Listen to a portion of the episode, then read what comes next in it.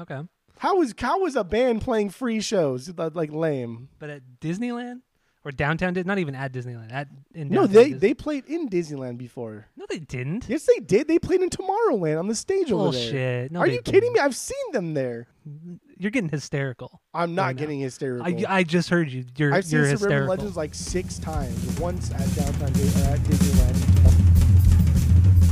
Welcome back to Asinine Radio, a weekly podcast where we talk about music and, well, that's pretty much it. So, let's go!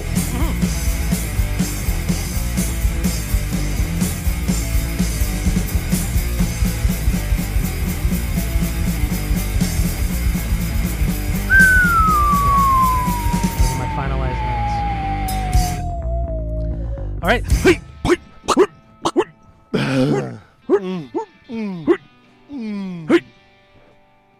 Welcome to Asinine Radio. Welcome to our album of the week. This is a good one. This is one that Jeff has been wanting to do for a very, very long time. But before we get into that album, just remember to go to iTunes to rate, review, and subscribe to us there, or follow us on social media at Asinine Radio, or just send us an email, asinineradio@gmail.com. But now that we're done with that fun little intro, let's get into the album of the week. You want to intro this one, Jeff? Because this is kind of your baby. Yeah, this is your week. Whoa. It's skeezin'. Yeah, so we're in the midst of ska season, or skeezin' as we like to call it here in the pod. And all this week, I've only listened to ska music and Ashes in the Fall by Rage Against the Machine. But that's a different topic for a different day. So what a week. The only music I listened to this week is ska. That's it. Nothing else. And I kid you not. Like, it's ridiculous. And I'm sad. Not even tired of it. That's the problem. Like, I don't understand how anybody could get tired of ska music. I just don't. I don't get it. You should be. But anyway, we are doing this week, in my opinion, the best ska, specifically like third wave punk, Orange County, Southern California ska album of all time by the Aquabats, Fury of the Aquabats.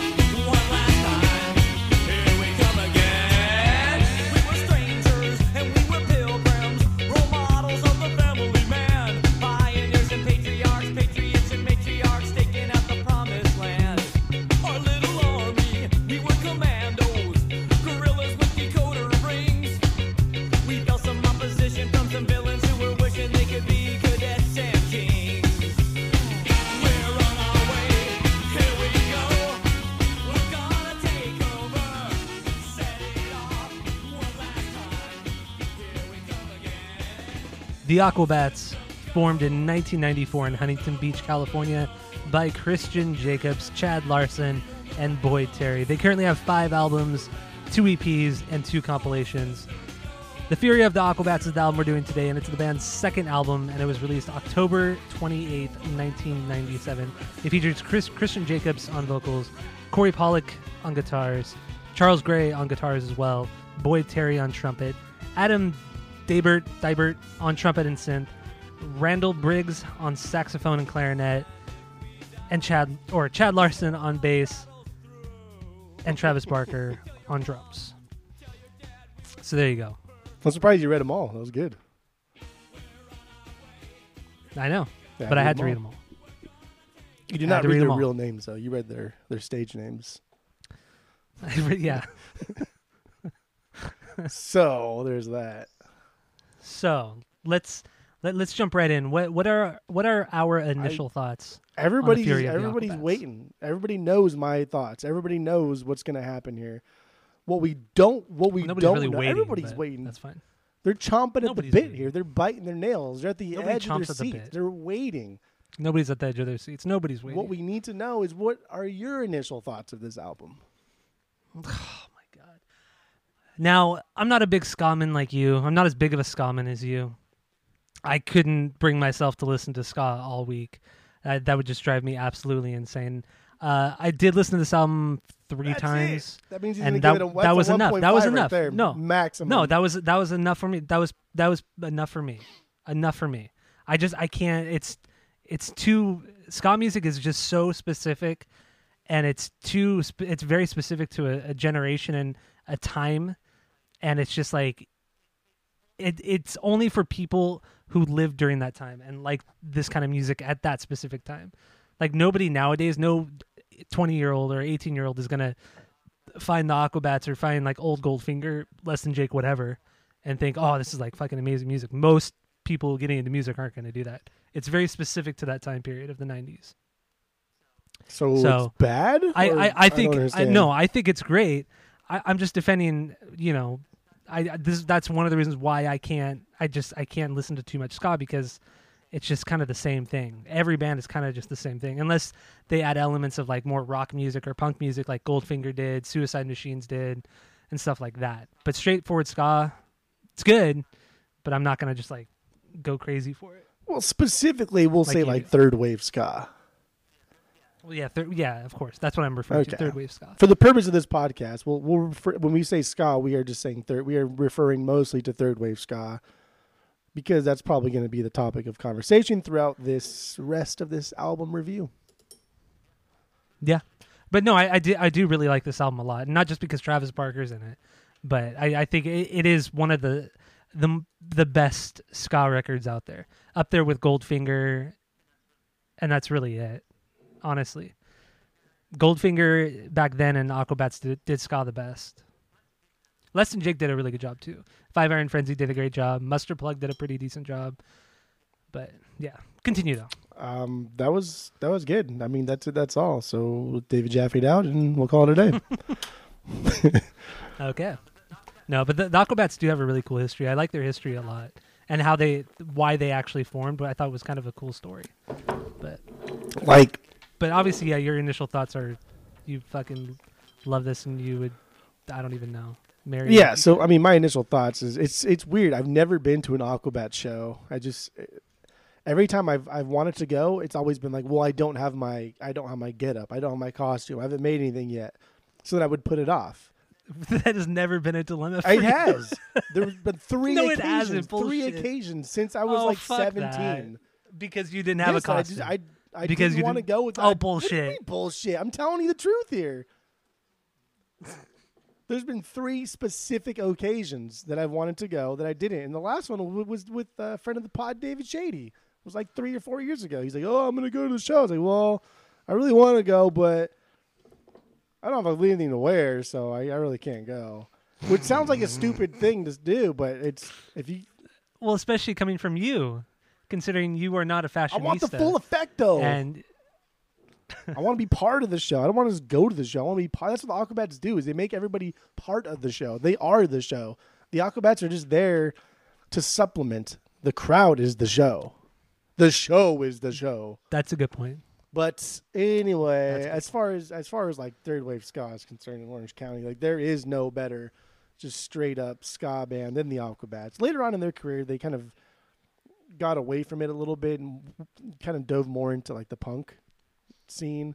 You can kind of hear it in this album a little bit and in various songs at various times, but man, there is just nothing better than the Fury of the Aquabats.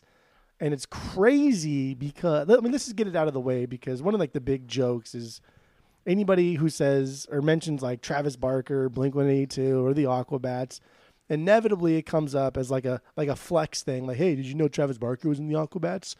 So we'll just get that out of the way. Travis Barker in the Aquabats like 2.5 years. His name was Baron Von Tito, played the drums, phenomenal drummer in the Aquabats, eventually left to go play for Blink.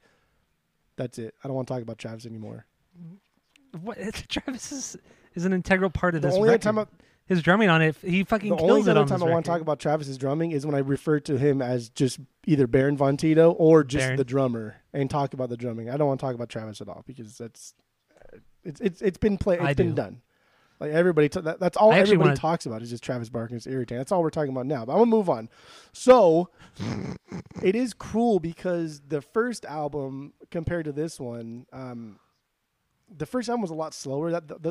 It's weird because the first album was called Return of the Aquabats, and this one's called The Fury of the Aquabats. The first album was a lot slower, not quite as fast paced, and that's because of Baron Von Tito. And I think the band can keep up, but the drummer for the first album, which I don't know who it was, I don't remember, but because Baron Von Tito kills at the drums, like you said, they can actually play faster music, and it's kind of more reminiscent of that punk scene in Southern California at the time. And so I do agree that this was very kind of time, it's like a timepiece. Yeah, oh, absolutely.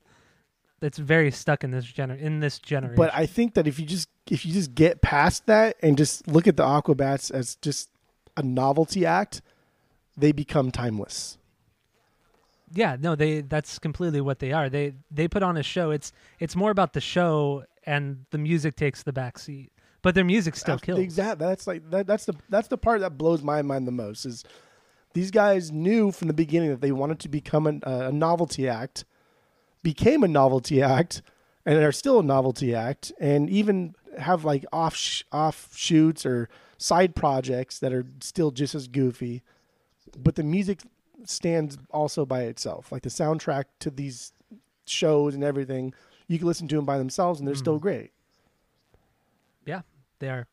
I did want to ask, what are your bangers? Because clearly you have no stinkers. I have no stinkers. I'd rather just say my three songs I think are just okay that I usually could do without. So Idiot Box, Powdered Milkman, and Phantasma Del Mar. Those are the three songs I think are okay. Okay, thank God none of those are my faves, are my bangers. Powdered Milkman, I think it's interesting because that's I don't know if it still is, but that was like their big time villain. The Powdered Milkman, and I mean, he tries to spoil breakfast for all children, and so that's who they would fight. And there would be times where he would come out with like one of those big metal milk jug things, and spray the audience with powdered milk, or I probably wasn't powdered milk, but something. Yeah, and the fact that the song talks about, you know, when he grew up on a dairy farm and only drank powdered milk, even though he grew up on a dairy farm. And that's why he's the villain, because it was a horrible childhood growing up because he was forced to drink that powdered milk. So that's why he's the villain. Well, I thought it was the stupidest but most fun backstory. So the Aquabats also have their own TV show, and they just kind of reimagined it, restarted it last year, and they're still doing new episodes. The Aquabat Super Show, and another backstory for the Powdered Milkman was he did grow up on a dairy farm, but because of like the Depression and wherever they were, they were forced to buy powdered milk or like drink powdered milk instead of regular milk because it was cheaper, and that's what set him off as a child, being like, wow, we're going against everything that we did, because he grew up on a dairy farm that was supposed to produce milk, and they should be drinking fresh milk, but they drink powdered milk, and that's what drove him to like madness because it was just so hypocritical and so stupid. But that's awesome. That's a solid villain backstory. That's what a Bond villain needs to be. Is a kid who grew up on a dairy farm drinking powdered milk, and that's why he's pissed off. It would make for a great movie, I'm sure. But yeah, Powdered Milkman, Idiot Box, and Phantasma Del Mar are my three okay songs. Do you have? Well, Phantasma Del Mar is just an instrumental. I don't think it's very good. Whatever. I don't have any specific stinkers. They're all pretty much the same for me, but there are some standout songs. Like some of my bangers are Super Rad, which we already played. Magic Chicken I like. The Cat with Two Heads is probably my favorite. My Skateboard's really good, and then the song called Theme Song. That's a really good one. Okay, so let's get Super Rad done with, because we already played it, and so there's a lot of good parts in that, and there's a music video for it. that we can kind of get into. Did you watch the music video? I actually didn't know. So the music video, it was the only music video they had, but the music video is very much like the Aquabat Super Show. Very bootleg. It's like a high school kid would shoot it. But it features the Cyclopfenstein, or Cyclopfenstein, which is basically Muno from Yo Gabba Gabba. If you know, are you following a little bit? Like the big red Cyclops. Oh yeah, I know exactly what you're talking about. It was, but that person was the Cyclopfenstein is named after Scott Klopfenstein. Klopfenstein. Dude, that's a weird last name. Klopfenstein. But he's the he's one of the guys from Real Big Fish, right? One of like the founding members of Real Big Fish. And, so he's actually in the video as the Cyclopfenstein. So that's kind of cool that they're all kind of in the same scene, which they were, and they're all friends. But I think my favorite part of Superbad is that like squirrely little bass line that goes out throughout the song. Oh yeah, I know exactly what you're talking about. There's a lot of cool, like, I mean, I feel like the bass play, to me, the bass playing, and then Travis's drumming. I'm gonna say Travis because I don't give a shit, because you can't tell me what to do. But there's so many parts on this record where they just shine so much. But I mean, the singer's really good too. I mean, he's really fun and he's super catchy. But the bass and the drums, it's a great rhythm section. Great rhythm section. I agree. I mean, Baron Von Tito brings that little spice to it, that little something extra. And he's like just going back and forth from the first album to this album. It's like, I don't even, it's like day and night, dude. It's just like listening to fucking, I can't even think of a band. Maybe like The Offspring in their early albums were like they were still good, but then they released Smash and it was just like mind blowing. More Orange County stuff for you, I guess. But I don't know, man. Like Baron Von Tito just absolutely slays at the drums. And he does this thing where he does like that double count on the snare all the time. Yeah, I can't get enough of it. Like I love that. That's like my favorite thing on the album as a whole. Like, every time he does that double tap, love it. Hey man, he's a killer drummer, and we've talked about that plenty on the pod before. But yeah, he kills it even in this. Way back then, when he's playing like straightforward ska music, he fucking kills it. It's great. But let me say this: the lyrics on this record. I mean, you and I both talked about this, but there's like nothing deep about it. It's just straight fun, and it's just them. In certain songs, it's just them telling a dumb backstory. And then from what I read too, they like throughout the years they've constantly contradicted themselves with their backstory. So they've tried to find ways to kind of fix their contradictions, and it's all really ridiculous and stupid. But it's a lot of fun, and I mean the song Superrad is all. It's just about super rad aliens coming down to Earth to take over, and they're just doing rad things. They're not like destroying anything; they're just doing really rad things. So it's a really dumb song, but I love it. It's good stuff. No, you're right. Every song you can pretty much understand what's going on just based off the title. Yeah, like straight up. Even exactly, like Magic Chicken and Captain Hampton's and the Midget Pirates. But what was it? The Cat with Two Heads has my favorite line of the whole album, and that's when he talks about pet one kitty's head and then pet the other kitty's head. I crack up every single time. I think that's the funniest thing ever. Yeah, this is probably my favorite song, The Cat with Two Heads. Should I just play it? Yeah. Okay. Cat with Two Heads by the Aquabats.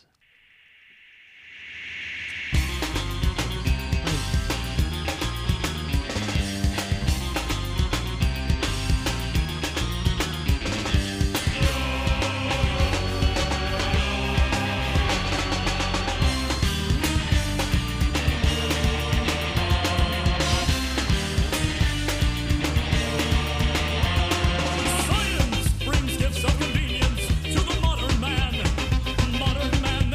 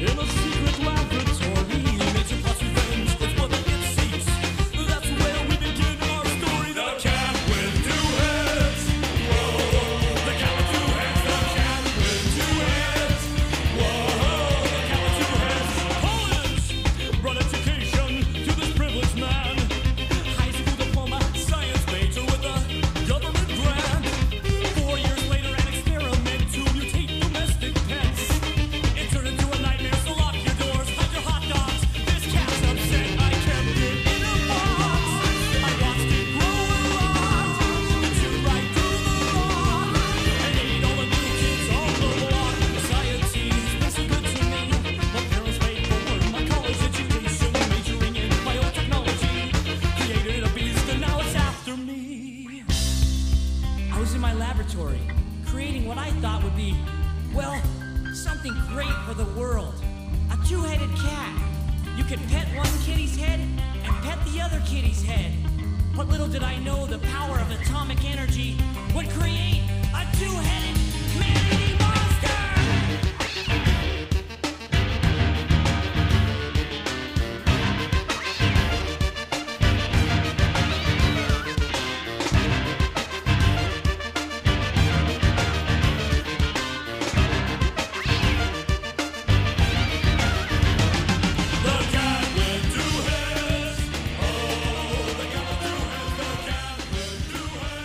Song has the catchiest chorus on the whole album. I love it so much because it's so almost like B movie horror movie like vocals, right? I know. Ooh, whoa. So stupid. And just the whole dialogue, just the part that you said, the petting of the two heads. It's just so stupid. I just can't wrap my head around just how dumb it is to think that, like, it takes just as much time to pet one kitty's head and then move to the next kitty as just petting one kitty's head. It's so stupid. And there's artwork in the album for this. It's actually a cat, not like a cat dog type, but like wiener dog thing with a head on each side. It's just two-headed cat. I don't know if you thought the other thing, but. Yeah, almost like a Cerberus, exactly. But with two heads instead of three. Oh, that's great. It's a great song. So what's another banger for you on my old one? Favorite song for like the longest time used to be Story of Nothing. Like just for decades. Okay. Up until maybe like a couple years ago, actually. That was like my favorite song. I listen to this album probably once every month, maybe month and a half. For the past like 15 years. And the Story of Nothing used to be my favorite just because I love the way it starts off. It just kicks right into it. And again, Baron Von Tito's drumming is absolutely, it's super tight. It's super technical, but it's still kind of simple. And it just shows you that he can do this. He can do this all the time if he wanted to, but he chooses not to. And it's irritating still. Mm-hmm. And yeah. I don't know, because they did remaster it kind of and like rework this album. I don't know if Spotify has like the original or if it has the remastered. I'm assuming it probably has the remastered, even though it doesn't say it's remastered. But probably. I think that the snare has a really nice crack to it. It has like a really good, really good pop. It. Yeah, I think the production on this is like perfect '90s punk production, with the high piccolo snare that he uses, or that a lot of bands use, especially in pop punk and ska music. They always use the piccolo snare. And yeah, and just everything just sounds like it's not mushed together, like it's not compressed. I mean, that's one way of explaining it. And I know how much you hate when I say that, but this is a perfect example of an album that is not that, you know, where you can hear every instrument individually, and it just, I don't know, it sounds so everything kind of is set at its own level in the mix, but they still. Everything's still prominent. It's just, I don't know. I love this style of production. The 90s probably had the best style of production out of any decade we've seen.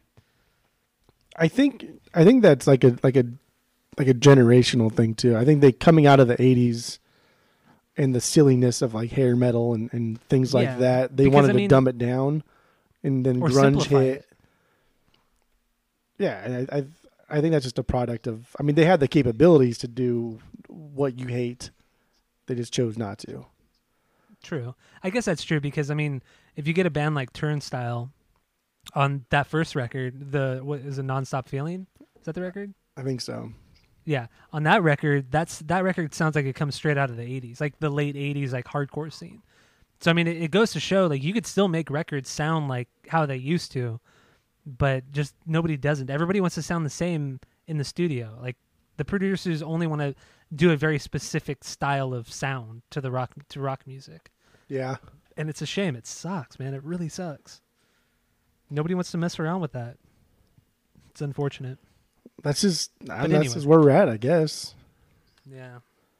It just bums me out because I know, because it's like I'll listen to a record that, like a new record that comes out, and I think, oh my God, this sounds great. The music's great, but imagine how much better. I think to myself, imagine how much better it would be if it was mixed differently, or if it was, they use like a different kind of drum tone, or they turn the drums down, or, you know, it's just like, but everything has to be so loud. And I hate that so much. I hate it. But maybe that's why you don't like ska music that much. Maybe because with that many members in a band, like realistically, you don't need like 3 guitarists, 2 trumpeters, a couple trombonists. No. Like you don't need all these people. But what the Aquabats kind of do, because they do have 2 guitarists in here, and what they kind of do is that when somebody's not like at the forefront, then either they're not playing at all, or it's so low that it just is providing kind of like a metronome to everybody else. I imagine it like, if I'm putting in like simple terms, like a line of people like shoulder to shoulder. And when it's your turn, you step forward and then step back, and then somebody steps forward and steps back. And that's kind of what they do. But you hear like a lot of other ska bands, and you got like 4 guys stepping forward at the same time. And then a 5th guy steps forward, 2 step back. And it's just, there's no like give and take. It's like everybody wants to always kind of be like the loudest. Everybody wants to be in the front. Everybody wants to be heard. And it kind of just makes for this shitty orchestra sound when you're not an orchestra, when you're not classically like trained. It just sounds like shit. Yeah, it just sounds like mush. And that's what the Aquabats kill it at, is they know when to just like shut the fuck up. Like it's okay. Yeah. But that could also be another band at the time that did it really well was Goldfinger. Goldfinger's records in the 90s, they were very much the same sounding as this. Like what Feldman was doing in the 90s was perfect. But Goldfinger absolutely perfect. Goldfinger never had 8 people in their band. Well, I know, but I'm saying this, they played the same style of music, and they still had the 2 guitar players and all that kind of stuff. But it was still, I thought back then it was still mixed great. It was still produced wonderfully, and it just sounded great. Yeah, I mean, and that's why Goldfinger withstood the test of time, right? I mean, I guess John Feldman still makes music, but you know, whatever. As Goldfinger. As Goldfinger's Goldfinger. Yes. But what were we talking about before this? I have no idea. Story of Nothing. About the cow with 2 heads. Story of Nothing. There you go. Yeah. So I mean, there's only like, I would like to play all of these songs, but if I had to like choose, there'd be let's 4. Play some more. So Story of Nothing, I for sure want to play because I just absolutely love this song, and I love his vocals. They're really like squirrely and girly and kind of dorky and silly, and it's like a love story, and it's so good, it's so cute. Let's do it. It's so cute. So here's Story of Nothing.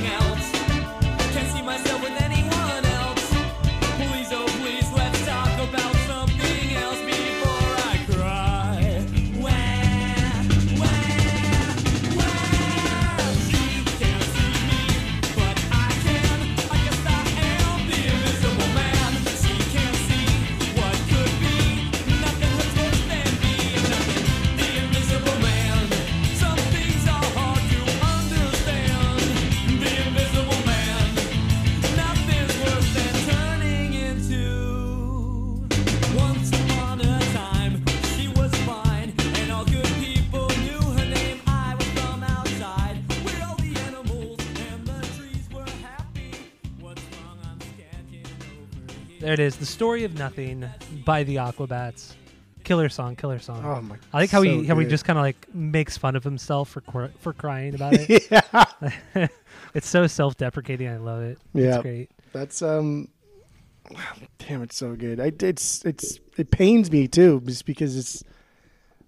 Baron von Tito was like 20 years old when at like 19. Wait, who? Baron Von Tito. Travis Barker? I'm not for sure. I don't know his stage name. I just know his real name. Baron Von Tito was like 18 or 19 when he joined, and then this album came out, and he was like fucking 21. And it's just, it's unbelievable to me that a 21, like, remember we were 21? Like, what the fuck we were doing? We were doing a shit ton of nothing. Story going to Europe, but that was about it. Yeah. That's a good point. Although, I mean, we did do a lot of fun stuff. It's just we were never... Nothing productive. Yeah, that's true. Come on. Seriously. I also read somewhere, too, that after Baron Von Tito left, Christian Jacobs, or Travis Barker, MC Bat Commander, he was pretty upset about it, and for years, like to the point where he was like actually mad at Baron Von Tito, which is totally understandable. Like, I get it. Like, he left kind of abruptly, but you can't get mad at somebody for kind of following their dreams. I think we've talked about this before too, but yeah, it's like everybody's kind of at fault here. It was probably a shitty way to leave, but at the same time, like you can't expect him to stay there forever if he sees potential in something else. But one thing I did read that it kind of upset me was an interview like circa like 2004-ish. Baron Von Tito said that he doesn't really listen to anything Aquabats ever put out. I was like, that's kind of shitty, dude. That's a little fuck. That's kind of like a bitch move to me. Yeah, and in Travis Barker's book, he talks about his time in the Aquabats and how he joined the band. And in the book, he does say, yeah, I'd never really heard of them. I'd heard of them, but not their music really. And I just kind of joined because, you know, I wanted to just play drums, and so I learned all their songs and I played, and they made me dress up in a costume. He just talked about it like it was just like whatever, and all he would talk about like was like, yeah, I'd be on stage and I'd lock eyes with a girl while I was playing drums, and then pretty much saying, yeah, I'd go have sex with her after the show. And then in the book there's an excerpt from MC Bat Commander. Travis had him write a passage for his book, and he pretty much just talks about how pissed off he was at Travis and how he refused to even acknowledge Travis for years after he had quit the band, just because he was so pissed off at him. But how he had eventually forgiven him and said, you know, I would have done the same thing if I had been put in that situation to join Blink. But yes. So I thought that was kind of interesting. God, he's just such an asshole. Travis Barker is like one of the most uninteresting people. Like, I always kind of thought that, and then once I read his book, it really solidified that idea that the dude has like almost zero personality. And he's so fucking boring, and he's not funny, and I don't understand why people like him so much. I just don't understand it at all. I think at this point now he's become like this institution in the drumming world where. Well, he also knew how to. He is a really good entrepreneur, and he knows how to market his brand like really, really well. Yeah, exactly. And he's been doing that since the 90s with Famous. That's where it is now, is that he's now this name in drumming, and because he's spanned so many different genres, anybody that wants to collaborate with any kind of drummer, the first person you're going to think of is Travis Barker, Baron Von Tito. Do you know the first thing he did where he branched out and like actually became really famous outside of it was P. Diddy. Remember he was in that P. Diddy video? Which one? Was it P. Diddy, Sean Combs, Puff Daddy? Whatever. No, it was P. Diddy. It was P. Diddy. It was like 2003 or maybe 2002. And he was in that music video where like P. Diddy's like up on top of a roof, and there's like a backyard barbecue going on. Oh, I do remember that. Travis Barker's there playing drums. That was the video, and Travis says in his book, that was the video that really made his whole brand take off. Because that's when everybody started recognizing him. And after that video was when people started asking him to play on their records or be in their music videos or play at the VMAs with them. It was that particular video. What an asshole. Right? Like, of all the lame rappers to actually get taken off from, it's fucking P. Diddy. P. Diddy's like the lamest of the lame in the hip-hop community. Bad Boys for Life, though. I don't know. No, it's bad. I don't know. We ain't going. No, it's that song. That was 2003? Yes, it was early 2000s. Might have been 01. Might have been 2001. I don't know. That song sucks. But. What? Hold on a second. That song does not suck. That song sucks, dude. No. That song sucks. No. I hope, just told you it sucks. I hope in the new Bad Boys film with Will Smith and Martin Lawrence, because it's called Bad Boys for Life. They'll probably play that song, because people love nostalgia. I hope that's like the fucking theme song. I will lose my shit, dude. I will go nuts. I don't even know what I'll do. I don't know. So you're actually going to see the new Bad Boys? Yeah, there's only a select movies. There's only a select amount of movies that I will see like opening night, and that's generally Star Wars, and that's pretty much it. Indiana Jones. You'd see Indiana. We saw Indiana Jones at midnight. Did we? Yeah, we did, and we almost walked out. Remember? I've come to appreciate it. I've come to appreciate it more now, but. Oh yeah, same here. It's Star not as Wars, bad as I remember. Star Wars for sure is like the only consistent one, and then in the like the past recent years, I'll see pretty much anything Shia LaBeouf is in. That's so weird, dude. Because I love Shia LaBeouf, But now, I mean, I like him too, but not midnight showing. I would probably see Bad Boys for Life at midnight if they have a midnight showing, or I'll just wait till the next day. But I'm definitely gonna see it like opening weekend. The earliest. You do you, boo, I guess. Whatever. Well, anyway, back to the Fury of the Aquabats by the Aquabats. What's another banger for you on this one? My new favorite song, as I said, the past couple of years, is Lobster Bucket. Yeah, you know that was another one that popped out to me too, but a lot of it was because of the name too. I like the name Lobster Bucket, but. It's just a cool, like, kid song just about, like, helping homies help homies, like, from Adventure Time. That's what Finn says. Homies help homies always. Yeah. That's what that song is about. It's just help people. But it's got this, like, cool New Orleans kind of sound to it. Mm-hmm. And, like it's, like, swing a little bit. And I finally, like, realized that this song should replace the Splash Mountain theme song. And I would be stoked. I don't know about that. That bullshit. That's... Hello, how are you? How do you do? Like it should be a good song. It should be Lobster Bucket. Okay, let's listen to Lobster Bucket and let's let people decide. So here it is from the Aquabats.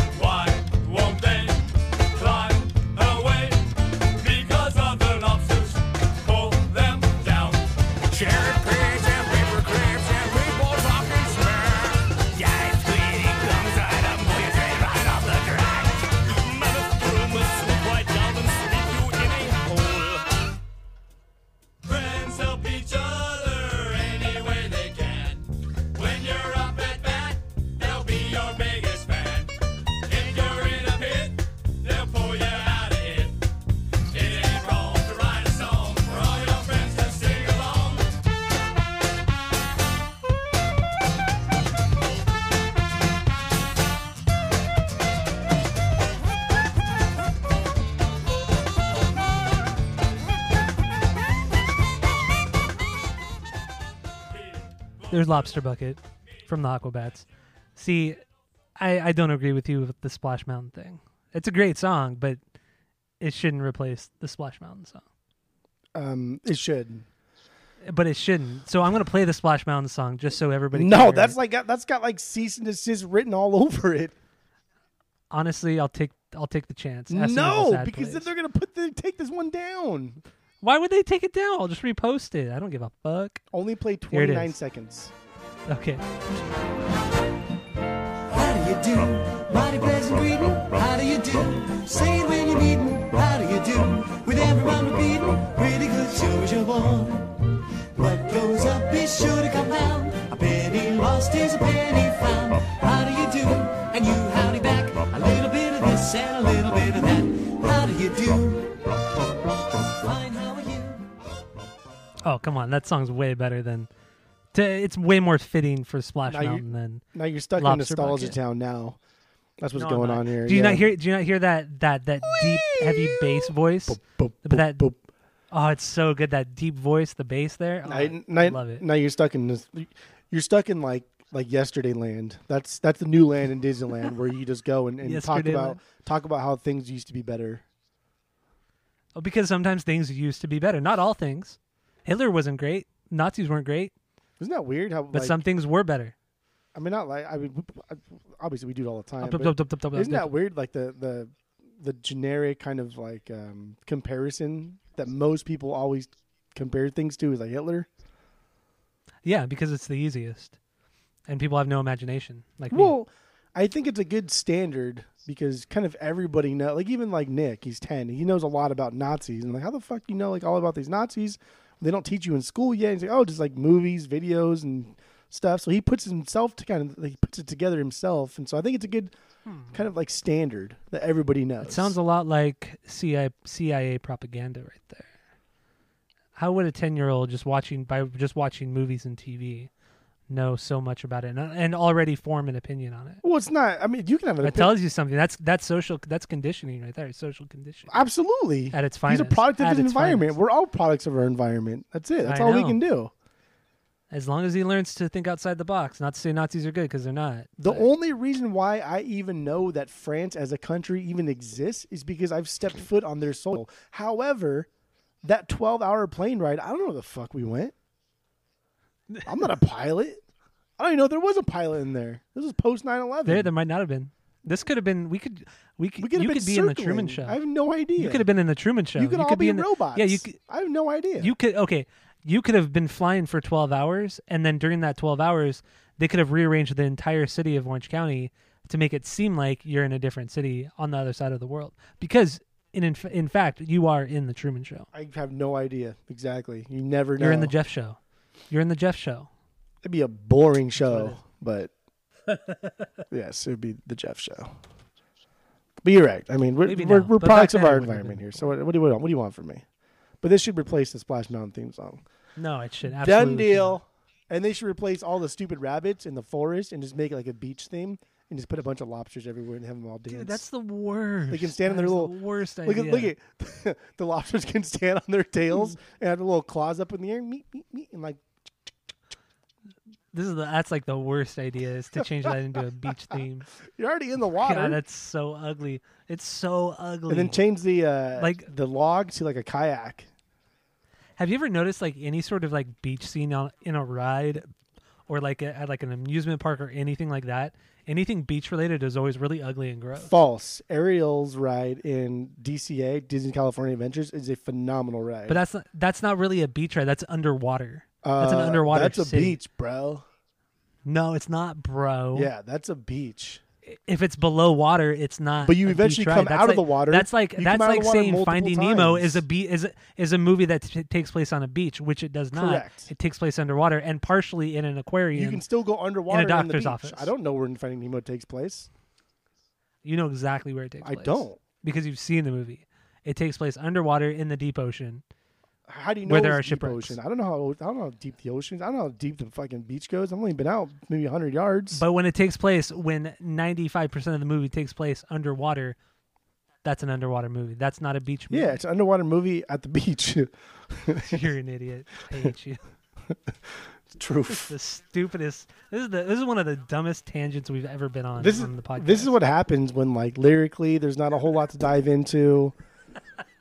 I mean, we can get into like... So we talk about the most inane things in the world. Absolutely. I mean, we can get into more of the members, because I got some stuff written here about the members and things. All right. We'll get into some of that. What do you got? So, like, the one I couldn't find a whole lot about is Ultra Kiyu.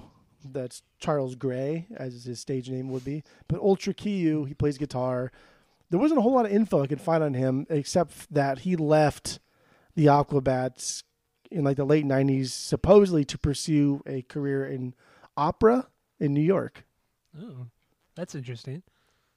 As a singer or like a stagehand? That was it. That's like all I could find. I don't even know if that's true or not, but that's like all I could find on that dude.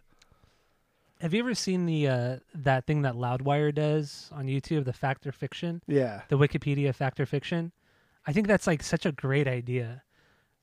It's a perfect idea, talking to musicians about their Wikipedia page and finding out what's real and not real.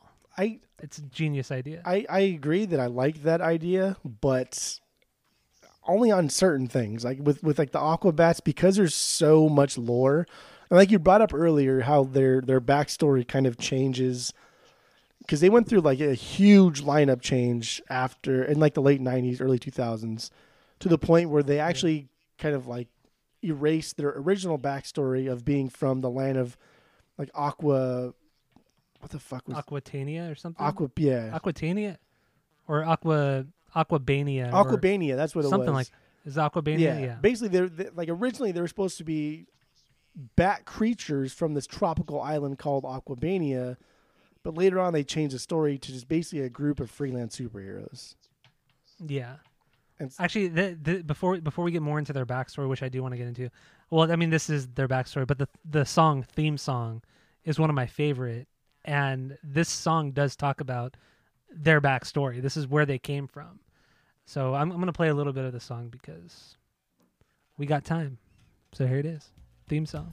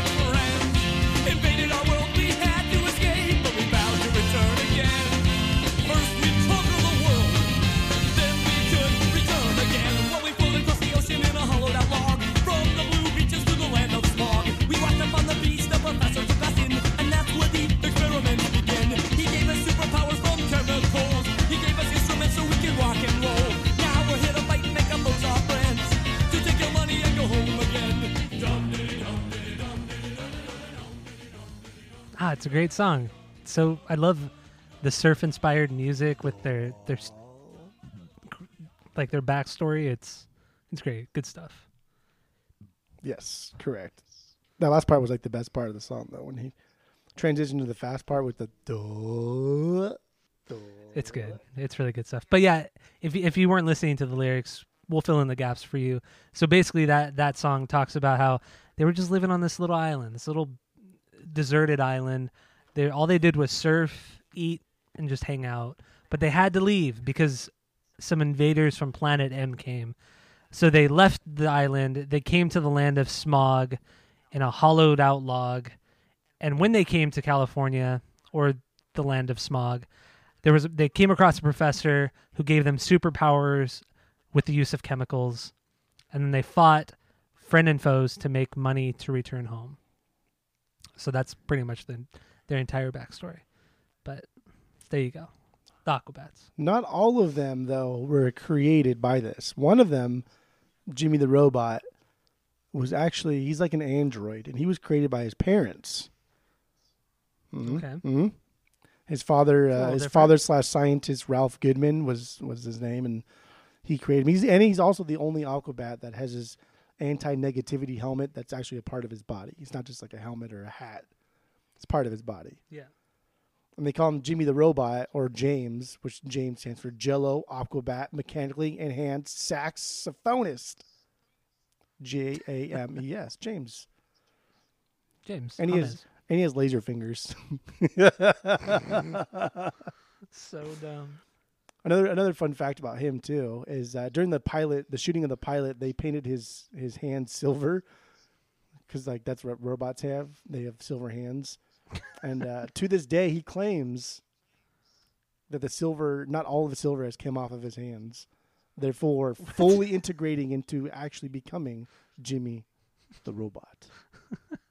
So dumb. It's true. It's all true. But he plays keyboard and saxophone. All right.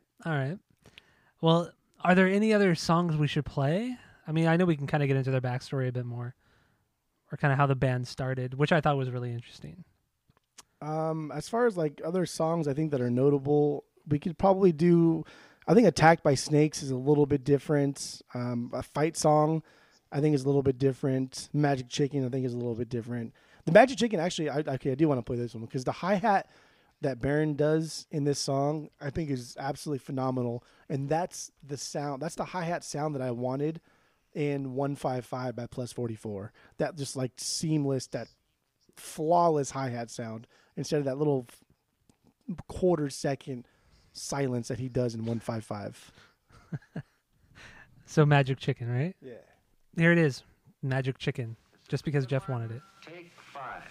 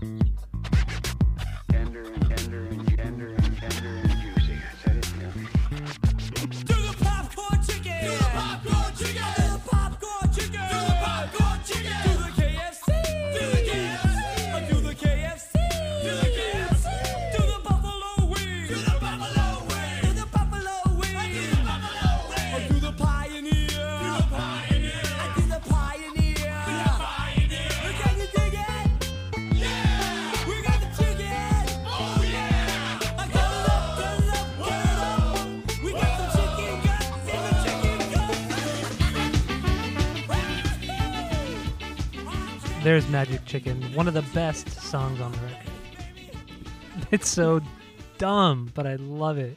So like, I clearly didn't write like on the right song there because that wasn't the hi-hat part I was talking about. Yeah, I wasn't. I was trying to listen for it. I'm like, no, I don't know what the fuck you're talking about. But I'm glad you played it up until like that breakdown because the breakdown is the best part. That makes me like giggle every single time. And the banjo comes in and the dueling banjos. Yeah, so stupid. Do the popcorn chicken. Do the KFC.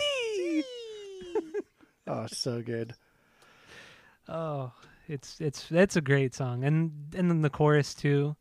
I don't know, it's a really catchy song. It's one of the best songs on the record.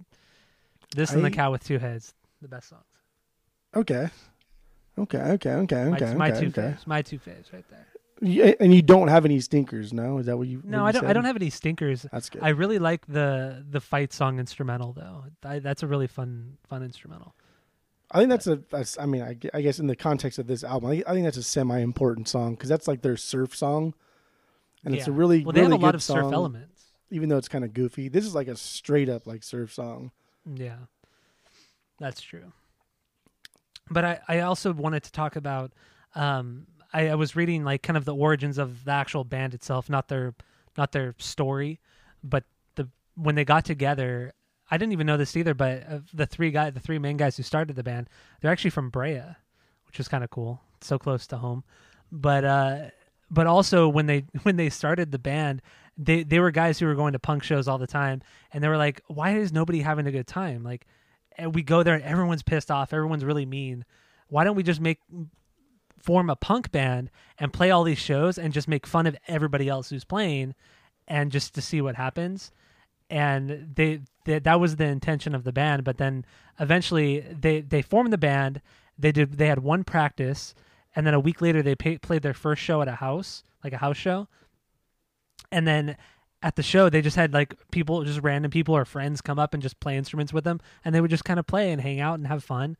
And that was the birth of the Aquabats. And I think that is just so like kind of cool and interesting, and just there to piss off the punkers, and then they end up just being like a fun-loving band who just want everybody to come on stage and play with them. And that's even how it is to this day. They still have like people from the crowd come up and just like dance around with them or play instruments, and it's so cool. They're a really, really cool band. They are, and I mean, just going back to like the whole like Brea thing, because that was so close to where we went to high school in Yorba Linda and kind of grew up in Anaheim area, and so.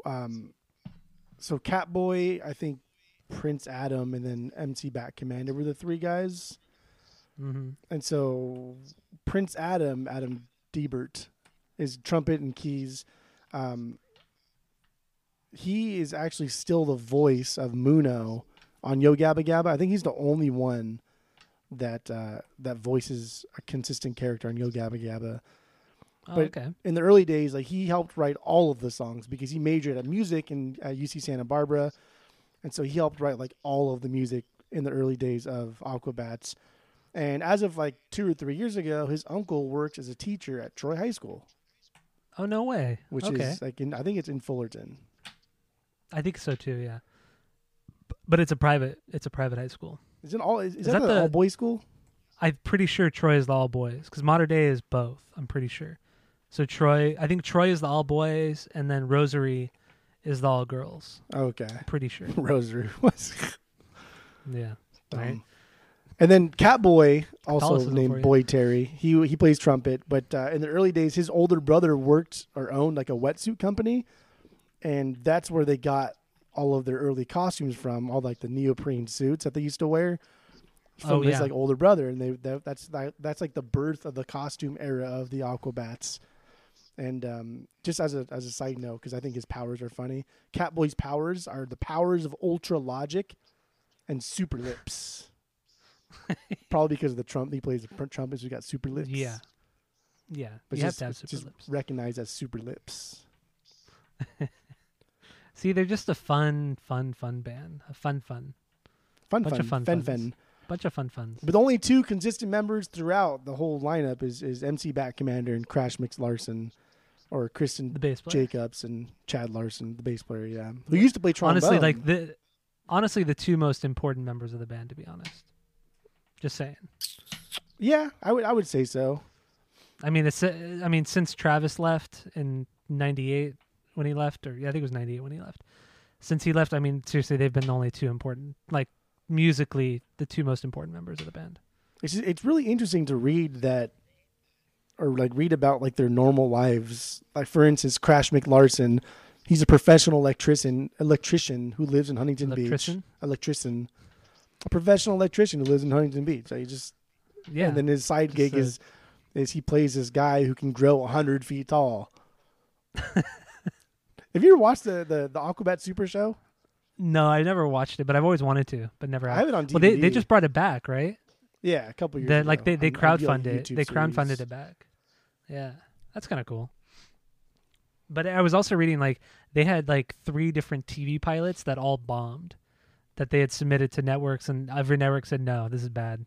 This is not going to work. Bad. I mean, it's awful. It's straight up like sci-fi B movie status, but in kind of like the vein of Godzilla.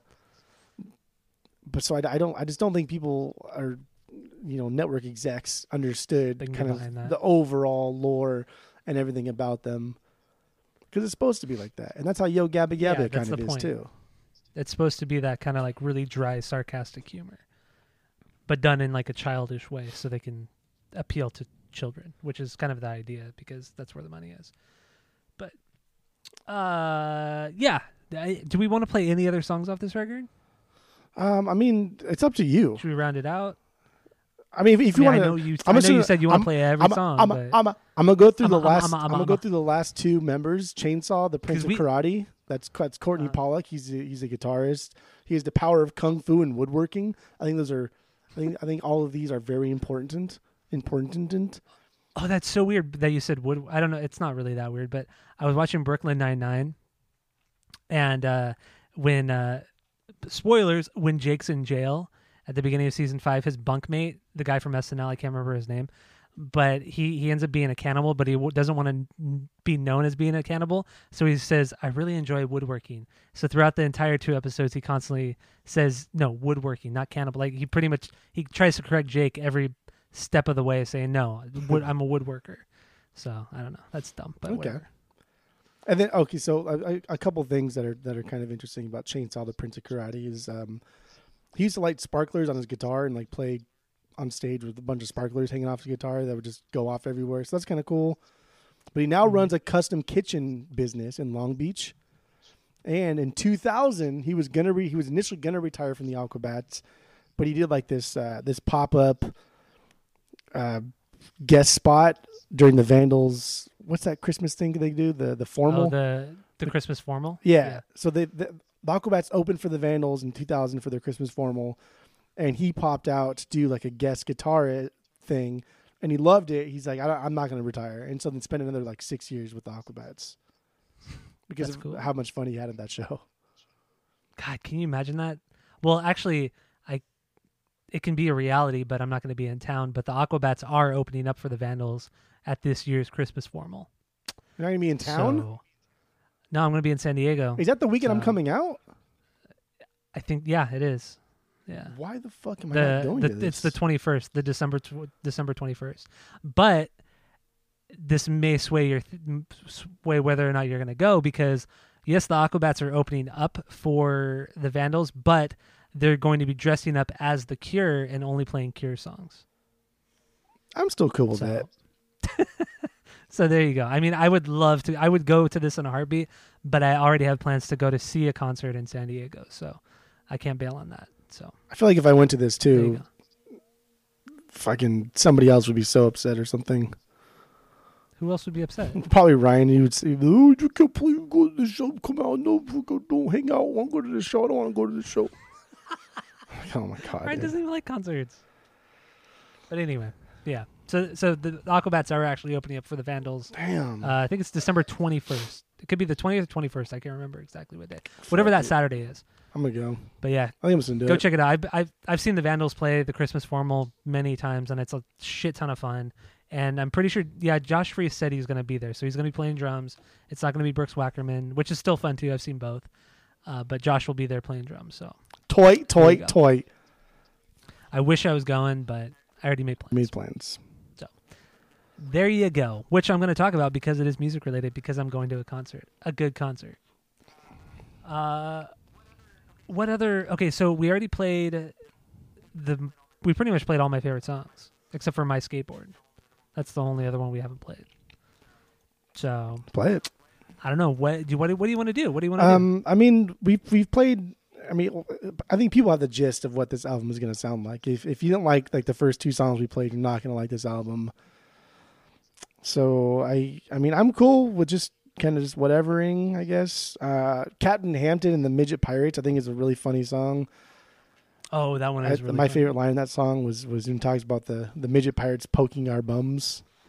I think that was really funny. That gets me every time. It's just, I mean, the whole idea of the song and the lyrics is just absolutely ridiculous. It's a 10-year-old kid ran away from home. He's a stowaway on a ship to go fishing, and then while they're out on the high seas, a ship overtakes them, and then come to find out all of the pirates on this pirate ship are all midgets, and there's a huge battle that happens, and yeah, like Jeff said, gets poked in the butt. It's so dumb. Poking all bums. It was really well. It was really well done. It was really well done. Good stuffs. Yep. That's all I really got. So do you want to? Yeah, because like we said at the beginning, there's not a lot of substance. It's just a lot of fun music. So can't dive too deep into the lyrics, and it's ska music. You know, you can only go so far with ska music. But what are we gonna rate this album with our 3-point rating system? So 3 is a perfect album. 2 is a good album you're going to continue listening to and recommend to friends and family and even your enemies. I don't know. 1 is a bad album, but you should give it a shot just to see how bad it is. And then 0 is hot garbage. Don't even bother. Burn it. And hope that it never comes back to life. So what do you got, Jeff? I mean, I think this album is fantastic. I think there's so much lore and so much history and so much going on with the Aquabats that I think, just listening to one album, it's just not enough. I mean, we're talking YouTube series, fan interaction, lore, their own TV show just came back. Even like Yo Gabba Gabba, which was like the singer's side project, which turned into a huge Nickelodeon hit. There's just so much going on with the Aquabats that just listening to one album, it's just not giving them a fair shake. But if you are going to listen to one album, you might as well listen to this one because it is their best. So I'm going to give it a 2.8. 2.8, that's high. Yeah. That's high. That's really high for this. I can't give it a perfect 3. I know you're a ska man, but just because there are several songs on here that are okay. So, and unlike Tyler, anybody can give this a perfect 3. Unlike Tyler, if I don't particularly like or think a song is perfect, then I can't give it a perfect 3 then. You're absolutely crazy. Well, I don't really like this song that much, but perfect score. Well, this album is definitely not a perfect 3 for me. Go ahead, give it your 1.5 and let's move on. I'm going to give it a solid 2. It's a great listen. It's one of the quintessential ska albums to listen to. You got to listen to it if you're going to listen to ska. It's so much fun. The lyrics are fun. The story is fun. The lore is great. Their live shows look absolutely amazing. And still to this day, I can't believe we've never gone. And your whole excuse, I don't have a costume. I don't believe that for a second. Why else would I not go to an Aquabat show then? I don't know. I have no idea. It's always boggled my mind. It's because I don't have a costume. I don't believe that. I don't think I'll ever believe that. Okay. I mean, you believe what you want to believe. Yeah. So, I mean, it's a solid 2 for me. Solid 2. It's a little low, but higher than I thought you would get it. That's where it should be. That's where it stands. Even with Travis Barker on drums and the greatness of MC Bat Commander, I got to give it a 2. Solid 2. Good album. Recommend it to my friends. It deserves it. So there you go. That is it for the Aquabats and the Fury of the Aquabats. Don't forget to go rate, review, and subscribe to us on iTunes. Go follow us on social media at Asinine Radio, or just send us an email, asinineradio@gmail.com. Thank you all for getting this far into the episode, into the pod. We really appreciate it, especially Jeff. It's true. I don't know why, but he does. I extra appreciate it. He extra appreciates it. I preach, you preach, we preach, whatever. So yeah, that's it. David Javit. Yo Gabba Gabba.